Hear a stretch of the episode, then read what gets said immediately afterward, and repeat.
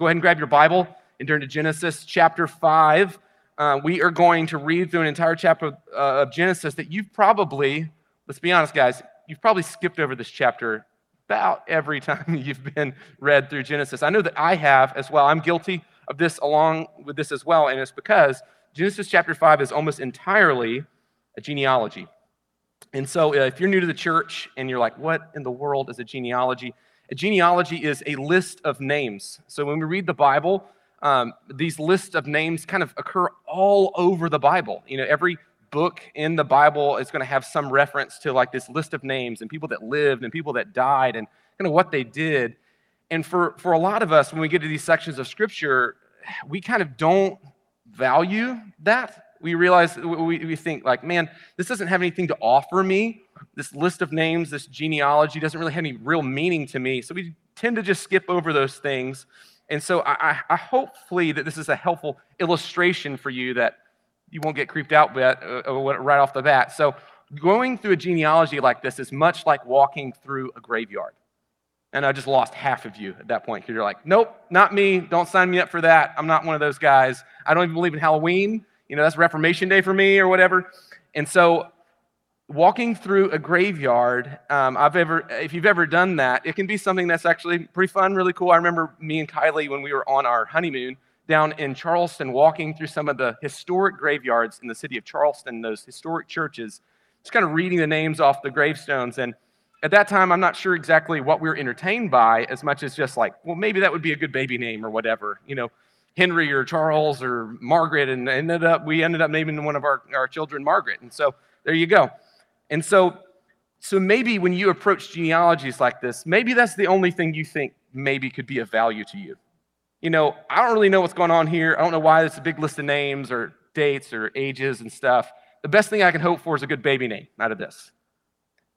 But if you've ever walked through your own family graveyard before, there's something significant that happens there.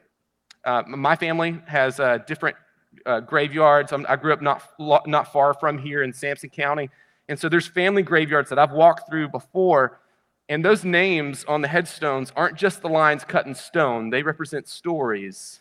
They represent friendships that I had. They represent family members that have gone on before me. And, and those names mean stories. And so maybe for you, if you've ever done that before, those names mean a family legacy, or maybe they mean deep wounds for you. Either way, their name and their death, they mean something to you. See, today in Genesis 5, I think that God wants to show us that this genealogy is important because this list of names is our family through Christ. I think that if you go back far enough, you know, we really believe that these are part of our physical ancestors, but more importantly, these are our spiritual ancestors in Christ. But that's not all this passage is going to say. We're going to continue past chapter 5 into the beginning part of chapter 6.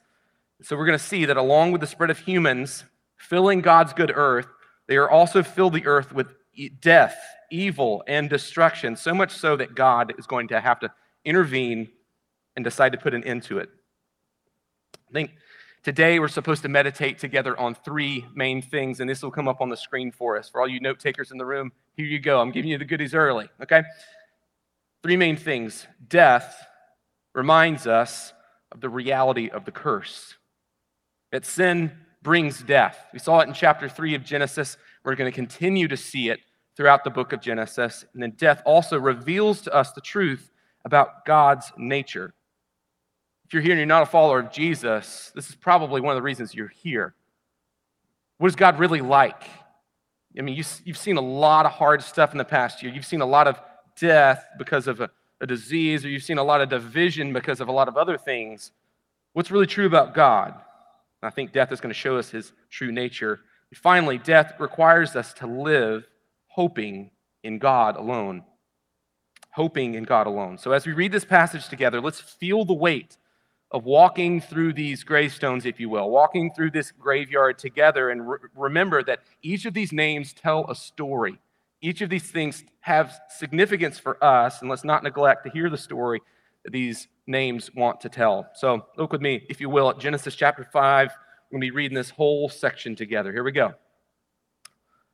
And that when you come to a name like this in Scripture, and this is just for free, If you don't know how to pronounce it, just say it loud and proud. No one will ever know. It's, you don't know the difference between Lamech and Lamech or whatever it is, whatever that thing is in the, in the back of your throat that Hebrews have to do, right?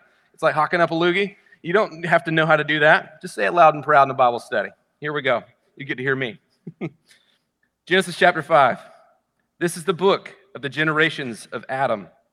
When God created man, he made him in the likeness of God. Male and female, he created them. He blessed them and named them man when they were created. When Adam had lived 130 years, he fathered a son in his own likeness. After his image, he named him Seth. The days of Adam after he fathered Seth were 800 years. And he had other sons and daughters, and thus all the, the days of Adam lived for 930 years, and he died. When Seth had lived 105 years, he fathered Enosh. Seth lived after he'd fathered Enosh 870 years and had other sons and daughters. Thus all the days of Seth were 912 years, and he died. When Enosh lived 90 years, he fathered Kenan. Enosh lived after he fathered Kenan 815 years and had other sons and daughters. Thus all the days of Enosh were 905 years, and he died. When Kenan lived 70 years, he fathered Mahalalel. Kenan lived after he fathered Mahalalel 840 years and had other sons and daughters. Thus all the days of Kenan were 910 years, and he died. When Mahalalel lived 65 years, he fathered Jared. Mahalalel lived after he fathered Jared 830 years and had other sons and daughters. Thus, all the days of Mahalalel were 900, 895 years, and he died. When Jared had lived 162 years, he fathered Enoch. Jared lived after he fathered Enoch 800 years and had other sons and daughters. Thus, all the days of Jared were 962 years, and he died. When Enoch lived 65 years, he fathered Methuselah. Enoch walked with God. After he fathered Methuselah 300 years and had other sons and daughters, thus all the days Enoch were 365 years. Enoch walked with God, and he was not, for God took him. When Methuselah lived 187 years, he fathered Lamech. Methuselah lived after he fathered Lamech 782 years and had other sons and daughters. Thus, all the days of Methuselah were 969 years, and he died. When Lamech had lived 182 years, he fathered a son and called his name Noah, saying, Out of the ground that the Lord has cursed, this one shall bring us relief from our work, from the painful toil of our hands. And Lamech lived after he fathered Noah 595 years and had other sons and daughters. Thus, all the days of Lamech were 777 years, and he died. And Noah was 500 years old. Noah fathered Shem, Ham, and Japheth. Anybody getting good baby names out of there? I'm expecting the next parent-child dedication, we're gonna have little Mahalel and like little Methuselah running around, right? Maybe. So we're gonna stop there for now. And uh, you know, if you picked up on anything, there's a very clear pattern in this genealogy. God creates man, God blesses man, man has kids, then the man does what? He dies again and again and again. Rinse, wash, repeat. This phrase, and he died, is supposed to unsettle us a little bit. It's supposed to remind us of our own mortality. And these verses aren't the ones that you put on coffee mugs or sew into pillows or get a cool tattoo of on your arm, right? Like Methuselah was X number of years and then he died on, his, on your arm. Probably not that. See, death should be unsettling. We're not far from what God pronounced over man in Genesis 3, this uh, death being a part of the curse. Back in chapter 3, as a result of breaking God's law, God tells the man and the woman the consequence of their actions. In Genesis 3:19, by the sweat of your face you shall eat bread till you return to the ground, for out of it you were taken. For you are dust and to dust you shall return. Death is unavoidable. We're going to go back to the dirt. See, death is a result of the fall. It will always be something that we mourn. It's always going to feel wrong. There's always going to feel something unnatural about death, but it will be unavoidable. See, death reminds us of this reality of the curse. We were reading First Kings yesterday in our men and women's Bible studies, and David, as he is preparing for his own death, he says it like this that he's, uh, he's about to go the way of all mankind, he's about to go the way of all men. He's saying what's most true about humanity at his point in life at that point is realizing that we all die. We're all going, we're headed towards the grave. Samuel 14 14 says it like this We must all die. We are like water spilled on the ground, which cannot be gathered up again. Now, in our society, we are fairly removed from death. Think about in ancient cultures. Death was a normal part of their everyday life. You had to kill animals in order to get food to eat. We don't not only have to kill our own animals to get food to eat, we don't even have to touch an animal until it's wrapped in cellophane at a fast food restaurant. Someone hands it out of a window to us, right? If we don't want to, we can almost completely remove ourselves from the reality of death that's all around us all the time. What do we do with our aging and our sick? We put them in homes. What do we do with our dead and our dying? We put them in hospitals. People die in ambulances and in emergency rooms. See, back in ancient world, people died in living rooms. People died in the arms of their very family members.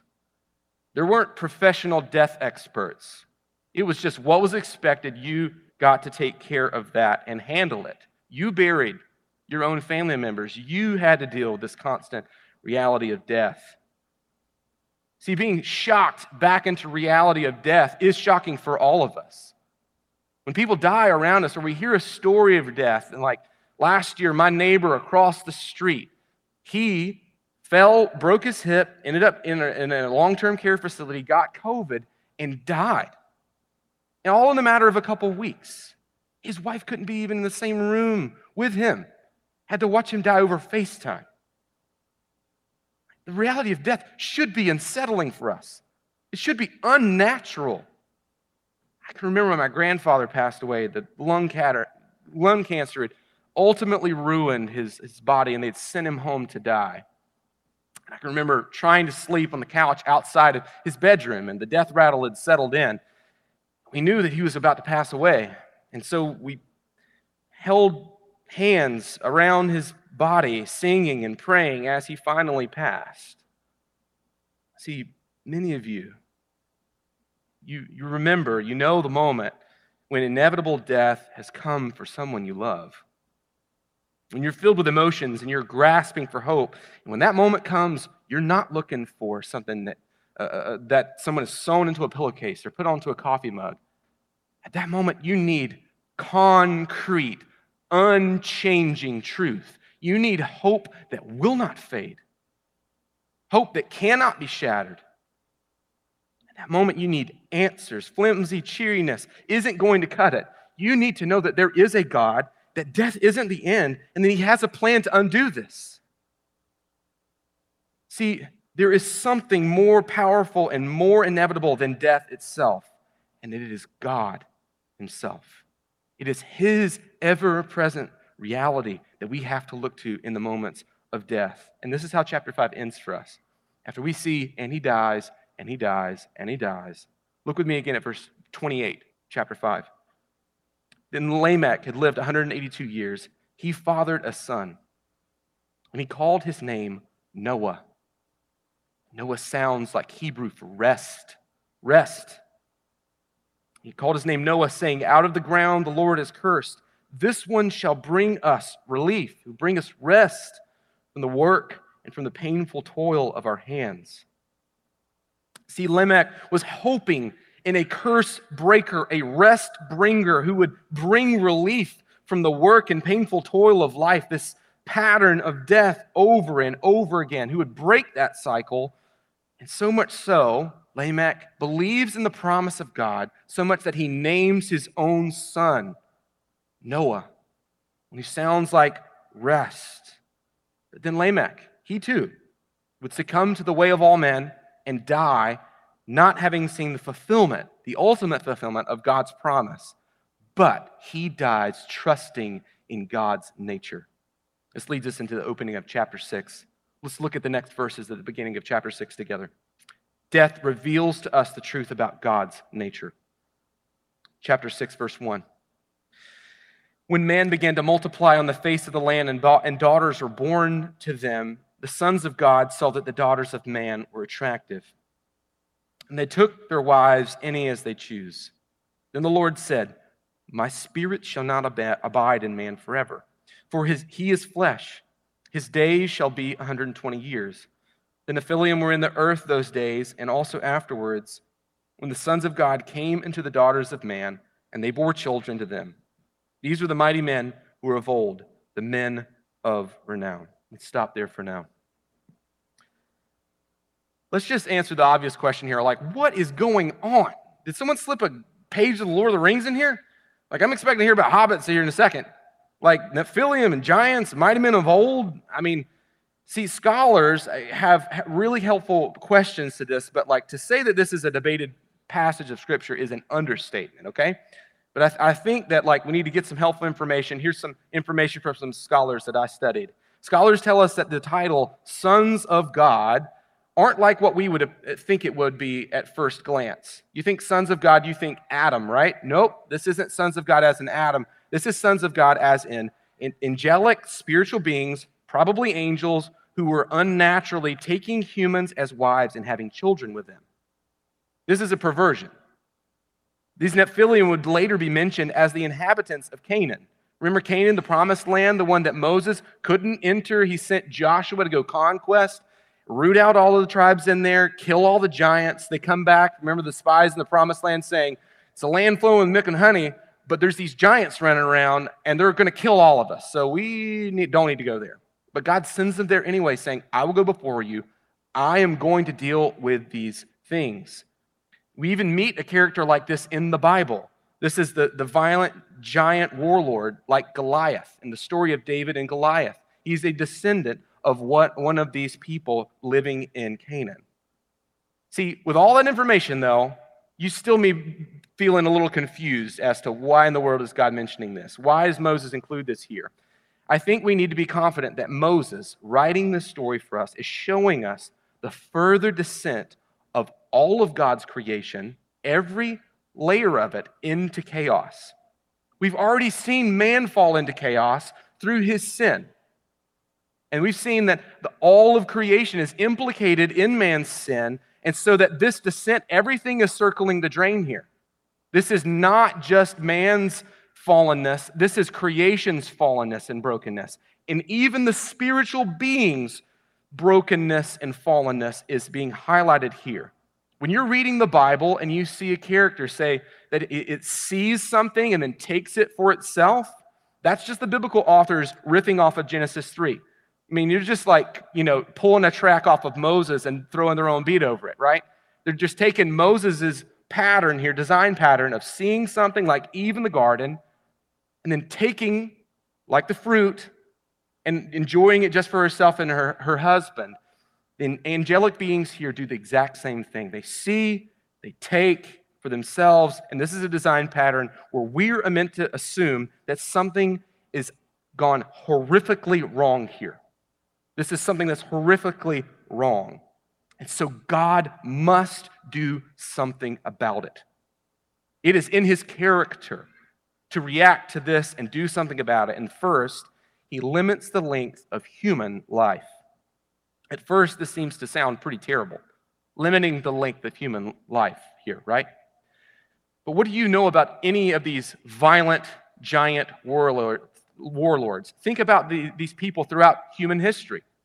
Who are some of the most famous people of all human history? Are they not the giant warlords of all time who've used their power and they've used their control to be able to destroy human life? not to, to bring flourishing, not to bring uh, the, and, and usher in God's good rule over his creation, but to claim it for themselves? This is the truth that's being pointed to us here. See, some of the most well known people of history are these horrible, corrupt leaders. And if God let these horrible human leaders live forever, he would be unjust.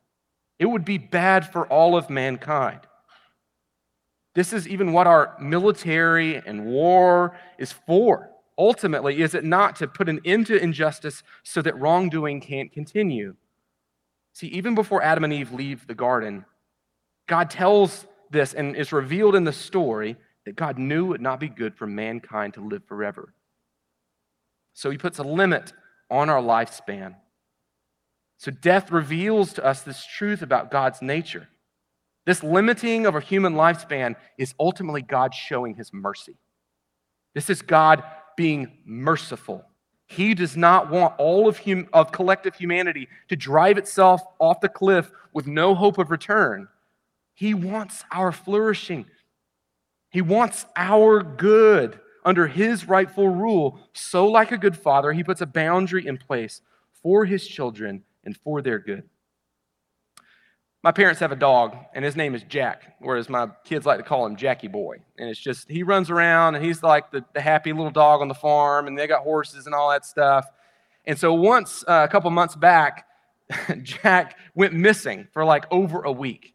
They couldn't find him because Jack, he likes running around on the farm, but he likes to go outside of the normal natural boundaries on the farm. They found this sucker 15 miles away at like a, a hay farm somewhere, like a corn maze on the other side, almost to Clinton from my parents' house. And if you don't know anything about rural Sampson County, like if it's, it's a miracle the guy didn't get hit by a car or like somebody didn't pick him up or didn't get poisoned or something weird, you know? And so now my, that my parents have the dog back in their possession, somehow found him through Facebook, go figure that. It did something good. They found Jack, and so he has a special collar now. And the little special collar reminds him of the boundary that's been established, right? With a very helpful little shock every time he gets close to the boundary, letting him know that's not going to be good for me. That's not going to produce my flourishing, you know? So he is cared for under the protective care of my parents by establishing this boundary. He's safe, he's fed, he's protected.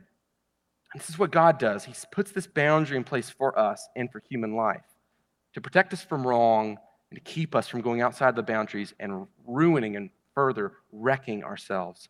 But in the case of God and his broken creation, this boundary, this good boundary, wasn't enough.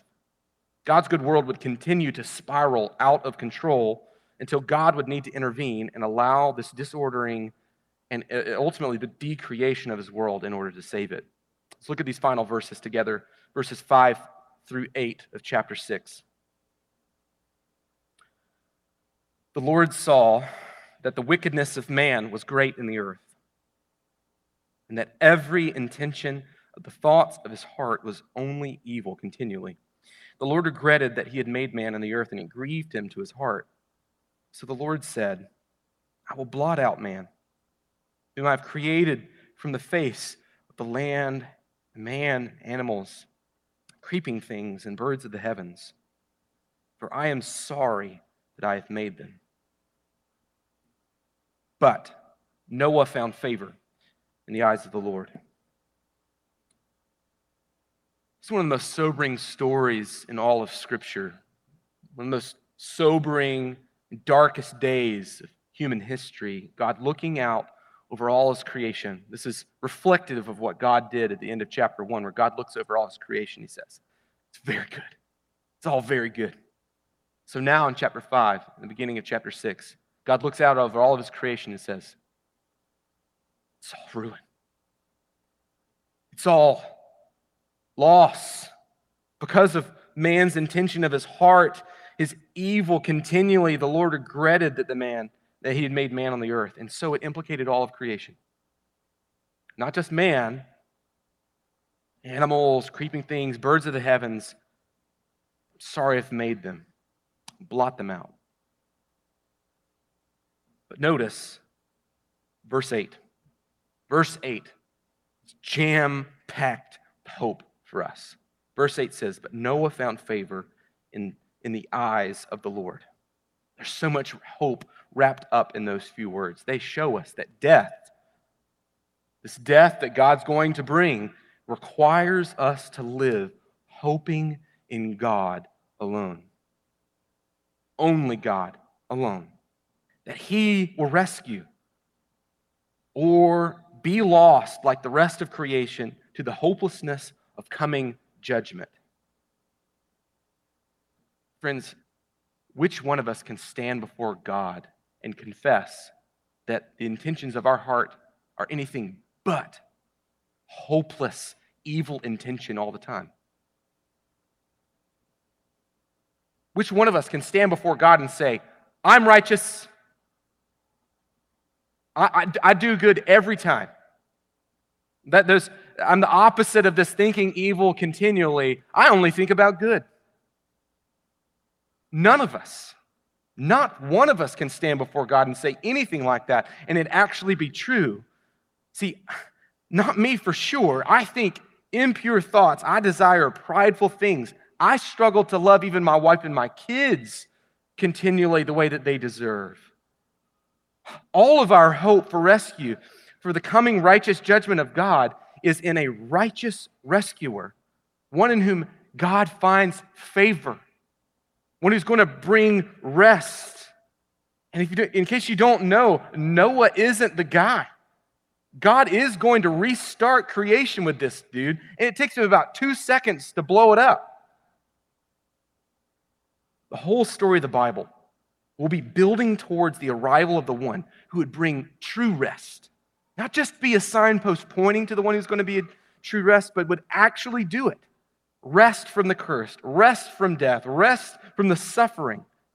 He would do it by suffering the flood waters of death himself to bring us through to the eternal life with him forever. That we're made for, like back in the garden, this eternal life that we're supposed to live in constant communion with God. There's going to be one who's going to do it. So now we are left with how to respond to these truths. What do we do with these truths that death brings about in our mind to have to reckon with? See, we are left now with how to respond, and this question should be what should change about us in the light of this truth if we believe it? But then also, there's the option of what if we don't? What if you think this is just a fairy tale? This is just some, you know, ancient myth that we I can either take it or leave it here. I don't really have to worry about this because I'm going to go home after this and get, get some Bojangles or whatever and start living my life. I'll go get a good workout in this afternoon. It'll be fine. No. See, let, us get that premise out of the way first. You can choose to ignore these beliefs, but that does not change whether or not they're true. Cannot. See, you can keep on living life the way you want. I would not recommend it. If you don't believe me, hear the words of Jesus. This is Luke chapter 18. Just as it was in the days of Noah, so it will be in the days of the Son of Man. We're living in those days. We, they were eating and drinking and marrying and being given in marriage until the day when Noah entered the ark and the flood came and destroyed them all. This is the days we're living in. If you ignore these words from Genesis and the words of Jesus, there's still a flood coming. The judgment of God is still coming. And I want to tell you that in your life, even if it doesn't look like rain right now, there is a flood coming and it will destroy you. It will. The good news is that the, the rescuer has come for you, the one in whom God has found his favor and said, His works are pleasing to me. I like what I see when I look at him. His name is Jesus, and he died to take that righteous judgment that you deserve on himself so that you can be rescued along with the rest of creation. He will save you from the coming destruction and grant you eternal life in himself. And it's the best news in the world. Hebrews 9 says it like this Just as it is appointed for man to die once, and then after that comes the judgment, so Christ, having offered once to bear the sins of many, will appear a second time, not to deal with sin, but to save those who are eagerly waiting for him. The men and women who died in the early parts of Scripture were waiting for the hope of Jesus, eagerly waiting for the one who would come and reverse the curse, like Lamech. This means that once we believe in the work of Jesus, we not only are granted rescue from the coming judgment, but we have the ability to live well and one day to die well, hoping in the promise of Jesus. This is all made possible by God, by His own Spirit that God said that wouldn't dwell with man forever. Through Jesus, God has made a way that the Spirit will live inside of us for eternity. And we can live well. We can fight sin that still remains with us. We have been granted eternal life. We are made to live with God forever. So, in closing, there's two main things that I, I think should change about us in the light of these truths. And once we believe these things and how, change how we live and ultimately how we, how we die. The first is that we should live well. The second is that it should die well. I know, unoriginal, right? but again, this will be the pattern again and again and again. Living well, dying well. This is what this passage tells us. So live well. And I want to encourage you to walk with God. And this is walking with God like Enoch did. So back in verses 30, Lamech walked with God and he hoped, I mean, uh, Enoch, he, he walked with God back in verse 21. And after he fathered Methuselah, and at the end of his life, Enoch is said to walk with God, and then he was not, for God took him. Being walking with God is a call back to the relationship that Adam and Eve had with God in the very beginning of all things. Back in Genesis chapter 2 and 3, where they're walking with God in the cool of the day, enjoy, enjoying deep relational intimacy and in, in communion with God, we are made for that same type of relational intimacy and union with God. And so I just want to ask you, how you doing? Are you walking with God? Are, are you enjoying God? Are you meeting Him in, in the Word? Are you, are you praying with God? And these aren't hard things to do, but they are kind of hard things to implement in the, in the regular rhythm of a busy 21st century life. Man, we've got barely enough time to brush our teeth nowadays, right? And so, making sure that we're prioritizing time with God is something that we're made for, and God is going to honor that. God will meet that with His own grace and His own mercy. I'm not sure if you picked up on this, but Genesis 5 stands in sharp contrast to Genesis 4. Last week, when Ryan preached through Genesis 4, it was story after story of guys that were just absolute dirt bags, absolute tools, who like showed themselves by their works and were bragging and boasting and just sinful dudes. In Genesis 5, we have a legacy of people that walked with God, that hoped in God, and our lineage is found in their legacy. Let's walk like them. Let's, let's hope in God like they did. So, we aren't supposed to assume that these guys are perfect, but we need to walk with God like Enoch. Also, we should hope in God like Lamech.